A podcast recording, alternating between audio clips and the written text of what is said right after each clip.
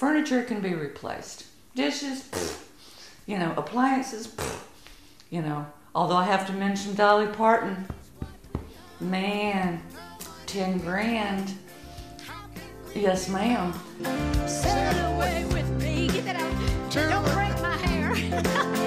It's a few weeks after the wildfire. Dolly Parton is on a stage in Nashville, Tennessee, teasing Kenny Rogers in the middle of their Islands in the Stream performance. Is this getting higher, or are we just getting older? Come on, sail away with me. The two have reunited per Dolly's request. It's for a telethon called Smoky Mountain Rise. Well, this is my home, and I'm in a position to help, and I should help, and I'm thrilled to death that it's worked out to where I can help. Kenny Rogers, that was when my buddy Kenny, one of the first things he said, what can I do? I said, get your butt down here and let's sing Islands in the Stream. It ended up raising $9 million.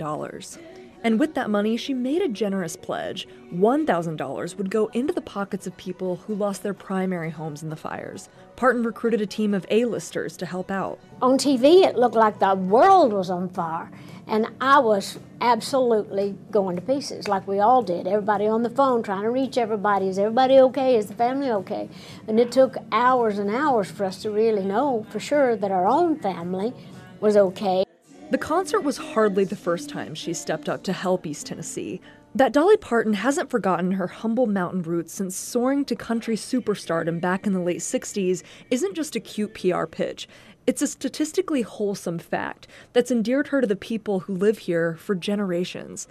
And she declared, as the fires were still burning, that she'd be there once again for her people. It's just like when a family member is sick or having trouble. That's how I feel about this. This is home. These are the people that need me now. And because Dolly's made a career of going above and beyond, it didn't stop there. You look very pretty. Well, so do you. I mean, this is home. Charity begins at home, right?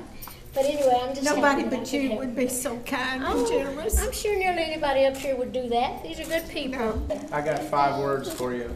I will always love you. Oh, you don't mind if I kiss and do you? That's the right thing to do. I'm a Smoky Mountain girl, and I've been blessed in my life to become a celebrity. And when you are in a position to help, you should help. Her help was a much-needed jumpstart to a region still reeling from the wildfires. But even with the help of Sevier County's most prolific hometown hero. Everybody goes to the mountains, their children, those hiking trails. The Great Smoky Mountains National Park is the most visited national park in the United States. So it ain't just about it being my home. This is one of the greatest tourist areas in all of Tennessee, or in the South, I think, or in the world as far as I'm concerned. The road to recovery hasn't been easy.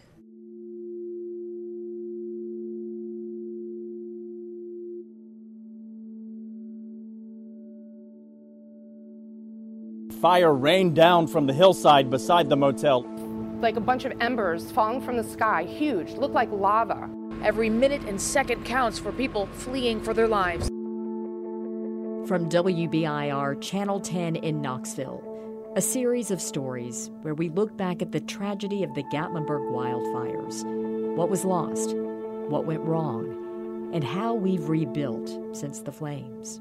I'm Robin Wilhoit. And I'm Madison Stacey. Really close to us. We're going to die in here. Why did they warn us? Why did they warn us? Why did they warn us? Why did they warn us? This is Inferno, the Gatlinburg disaster.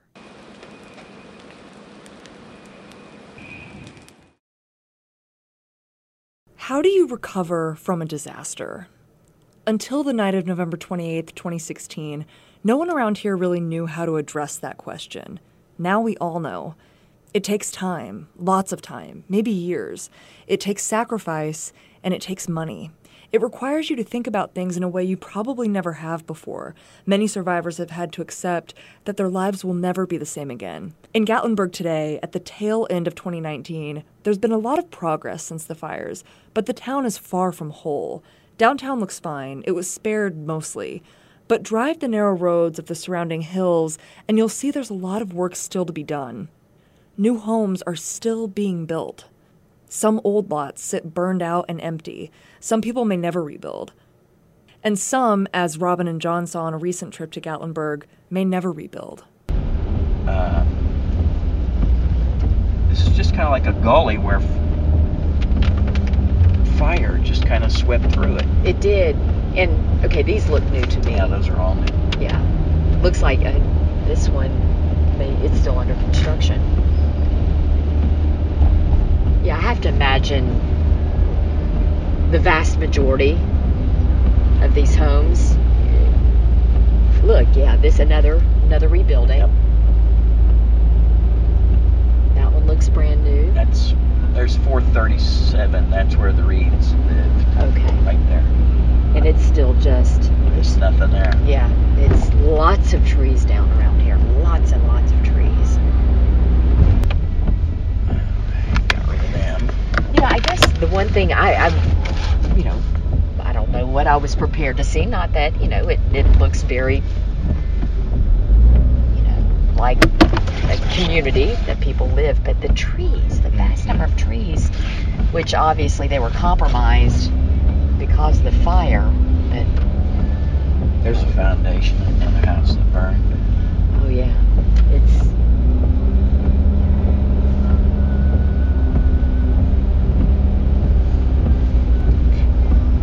Another new house? Yep.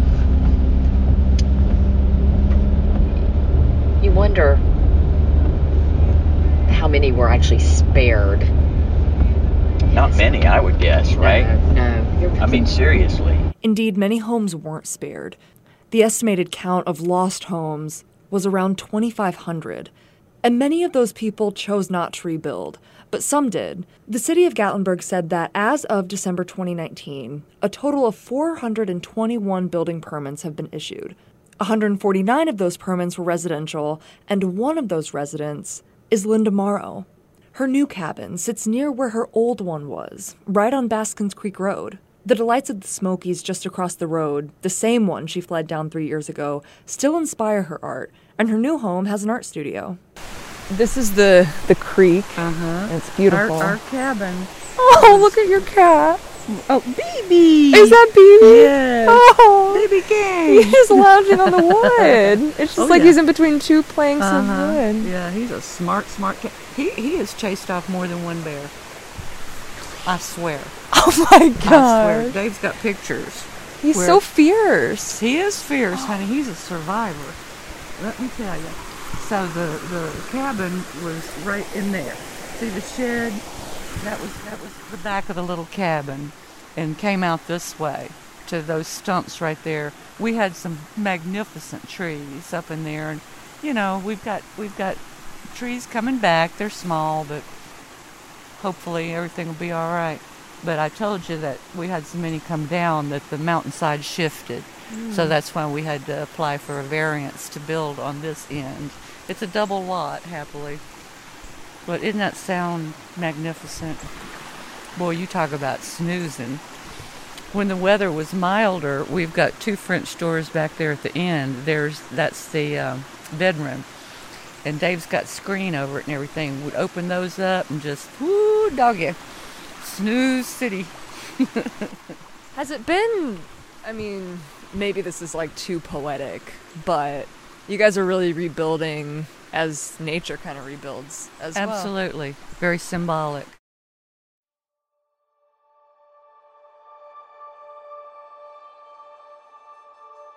You know, we've got, and you know, it's amazing see that little pumpkin right there? Yeah. That volunteered itself behind the RV this year. We thought it was a watermelon for a long time. Oh, it just grew. It just volunteered itself. What Linda's getting a first-hand look at is the regeneration happening in the Smokies.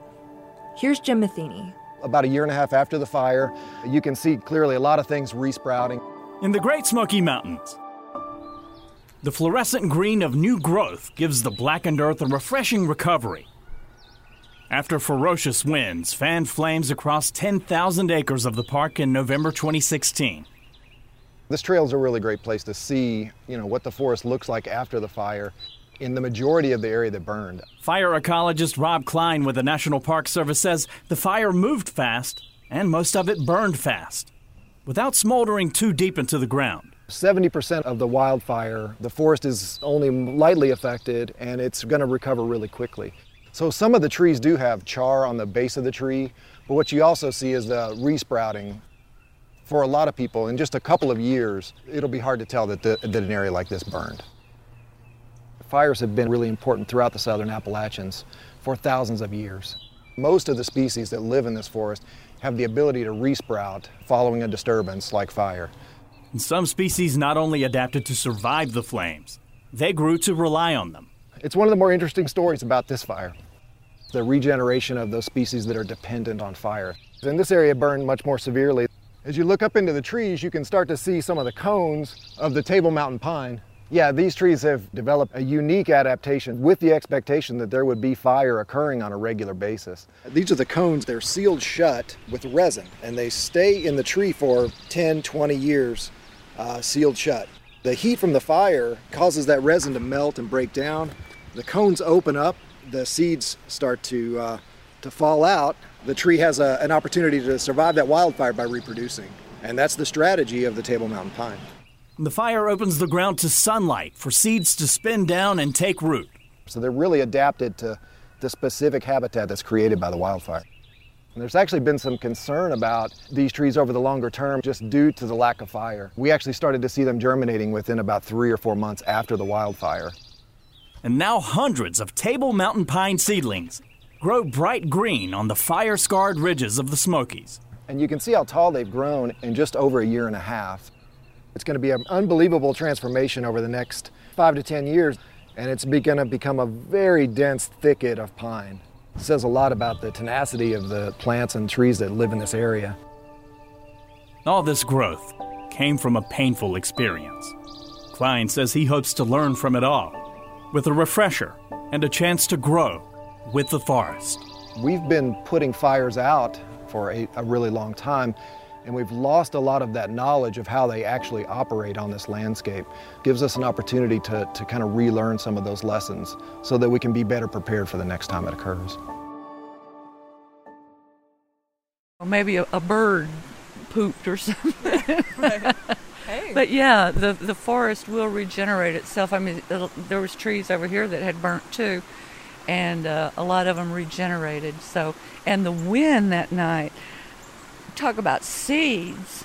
I mean, I have, see those yellow flowers right there? I never planted those. I love to garden, but I never planted those. And there was all kinds of things on this bank right over here that volunteered themselves. It's just amazing how nature will regenerate itself.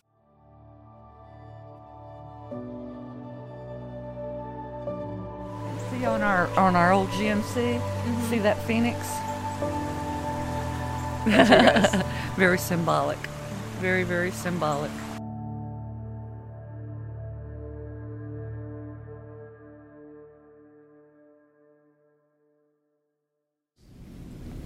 Two or three days in, there was a group of us kind of senior business leaders in town and political leaders and things like that sat around a table in a conference room and said, what are we going to do?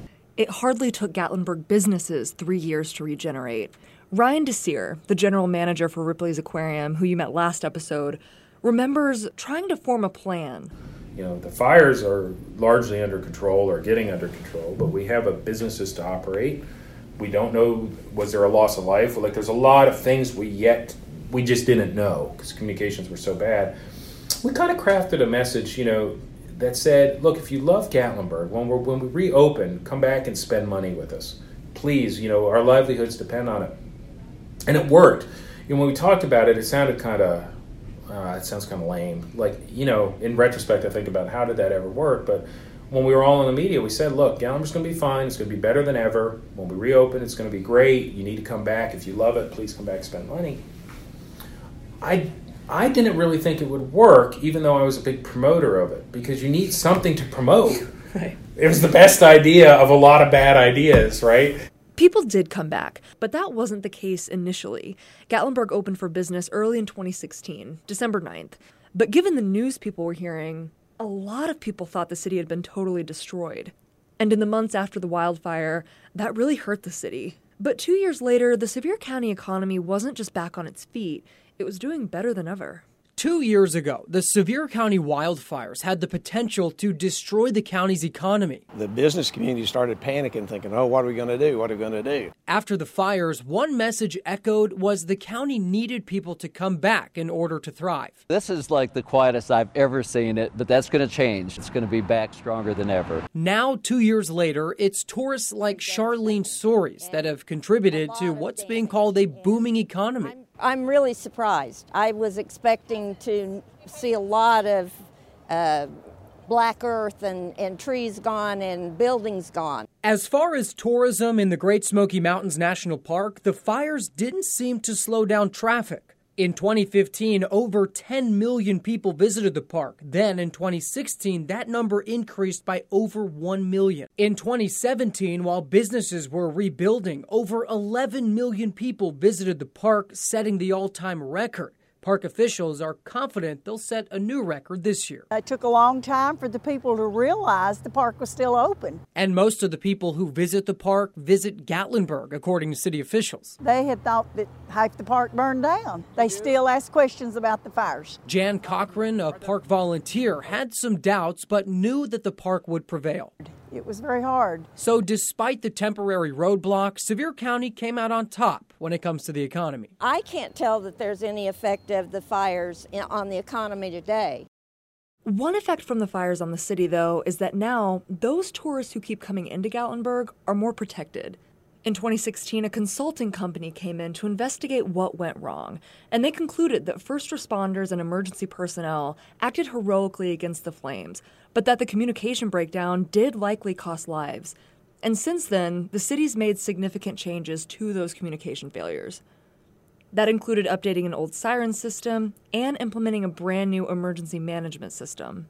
So it's hard to find one avenue to reach everybody when you want to get a message to them. Sevier County and Gatlinburg have now installed 5 upgraded sirens downtown to alert folks in harm's way. They plan to add 9 more across the county in the coming months. On November 28th, officials lost internet and phone lines at the Gatlinburg Command Center around 8:30 and were unable to have state officials trigger emergency broadcast alerts or phone notifications through a system called iPause. They hope to prevent that through upgrades to that system that will allow them to trigger those notifications locally. If something like that happened, we lost communication. We would not have to rely on somebody outside the county to do that for us, or in Nashville, as we did that night on November 28th. They also plan to upgrade the county's Code Red alert system, add emergency information flyers to all rental properties, and mark evacuation routes off the mountain. Officials say they want to learn from this tragedy.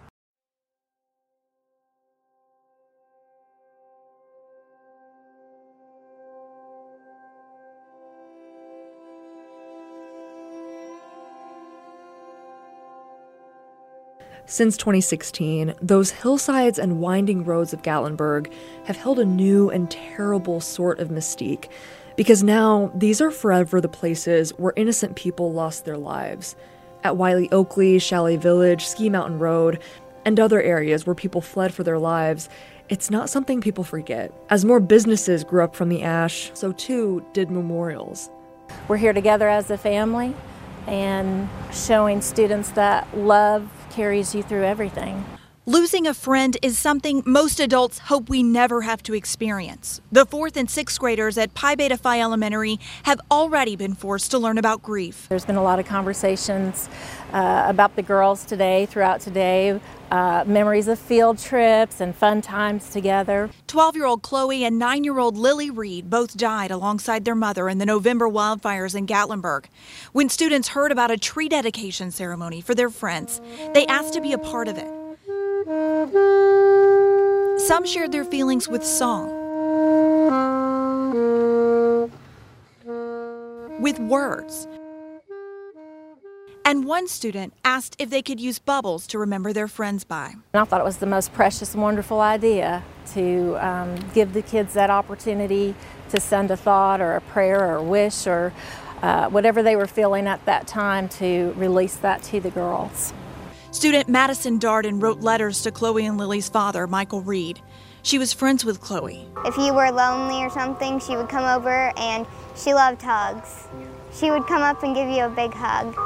Today, Michael took time with each class to thank them for their support and do what Chloe would have done. share a hug. Over this ridge right here, Wiley Oakley. Oh, like, yeah. The homes are still. You can just see these trees. Yeah. See that we've got to cut those trees. But that's going back this way was Wiley Oakley Drive. You know, going west, kind of northwest from this point. But that's the way it is. That's the way it was. Yeah. But look under the trees. That's what we like to dwell on. See the regrowth. That's our story. You know, the blessing here at the Gatlinburg Skylift is this is our 65th year. Mm-hmm. We're the oldest attraction in this town, and we kind of like to say now we're the oldest new attraction. So you know that's so we've really got a story and stories to tell. You know here. It's the week before Christmas, and families, as they have for generations, stream into Gatlinburg. It's even like that downtown right now. And people are kind of just now starting to venture out. The lull before the storm. Right. You know, we always say when we come into work, if there's a line at the pancake pantry, then more than likely you're going to have a really busy day. Chilled hands are made warm by hot chocolate. The shoulders of papas grow heavy with the weight of little ones. And Santa's always just around the corner. These people fetter into new businesses or else venture further up the hillsides in pursuit of wintertime adventure. And one of downtown's newest adventures is the Gatlinburg Sky Bridge.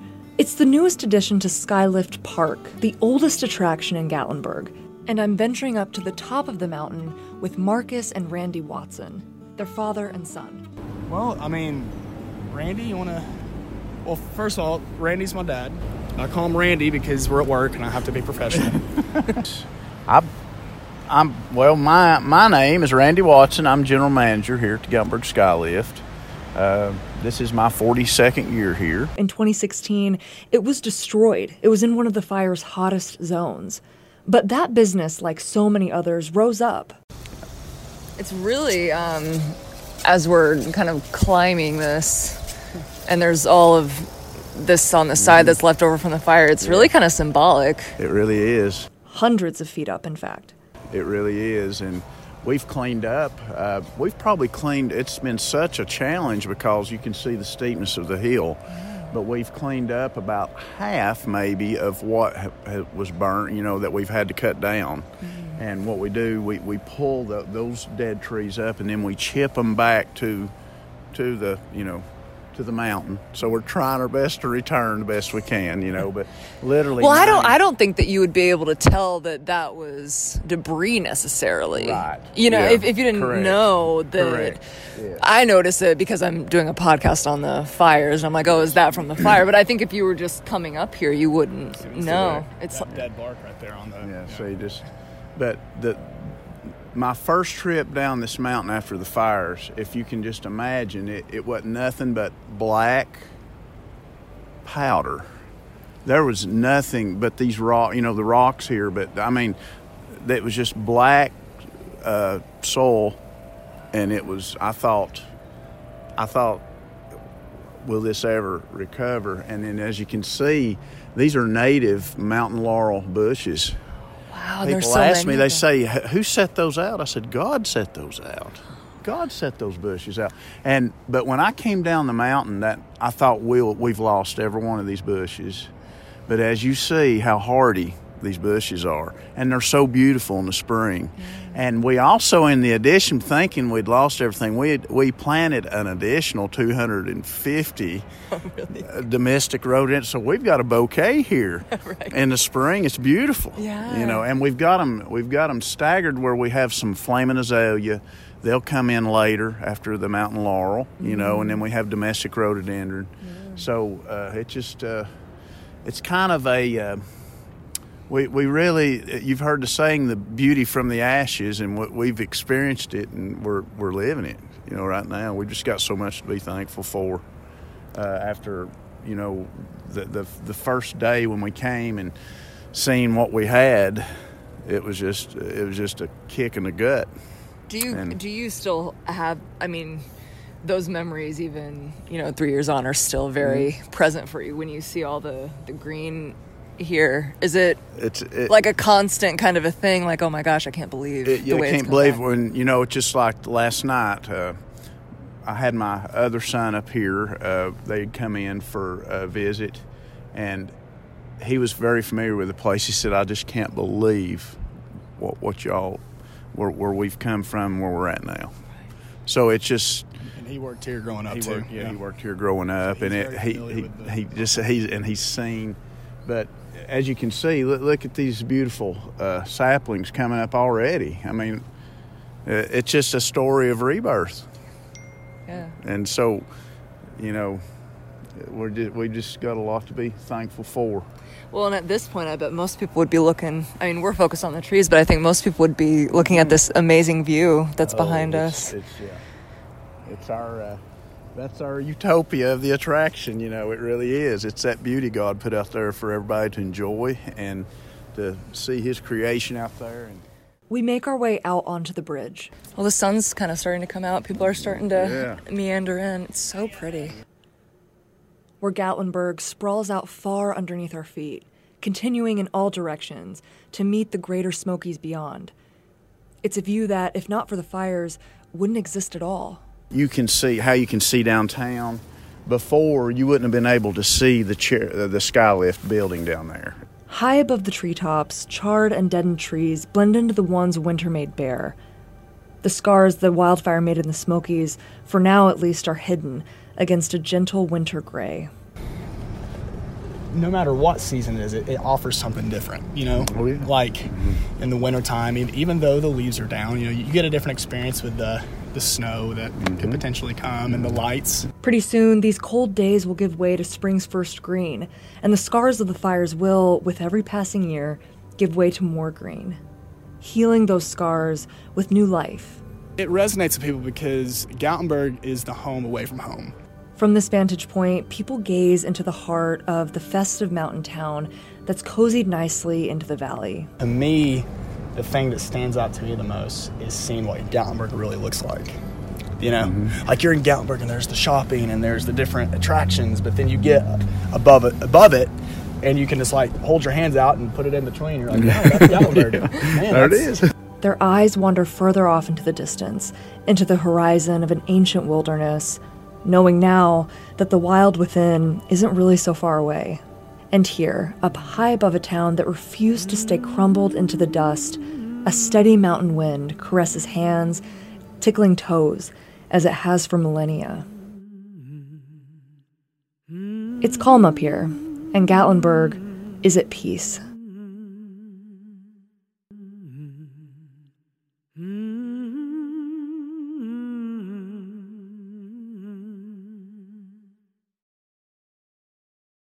Inferno is a podcast from WBIR Channel 10, a Tegna company. This episode was written, hosted, and produced by me, Madison Stacey. Editing is by Brian Holt and me.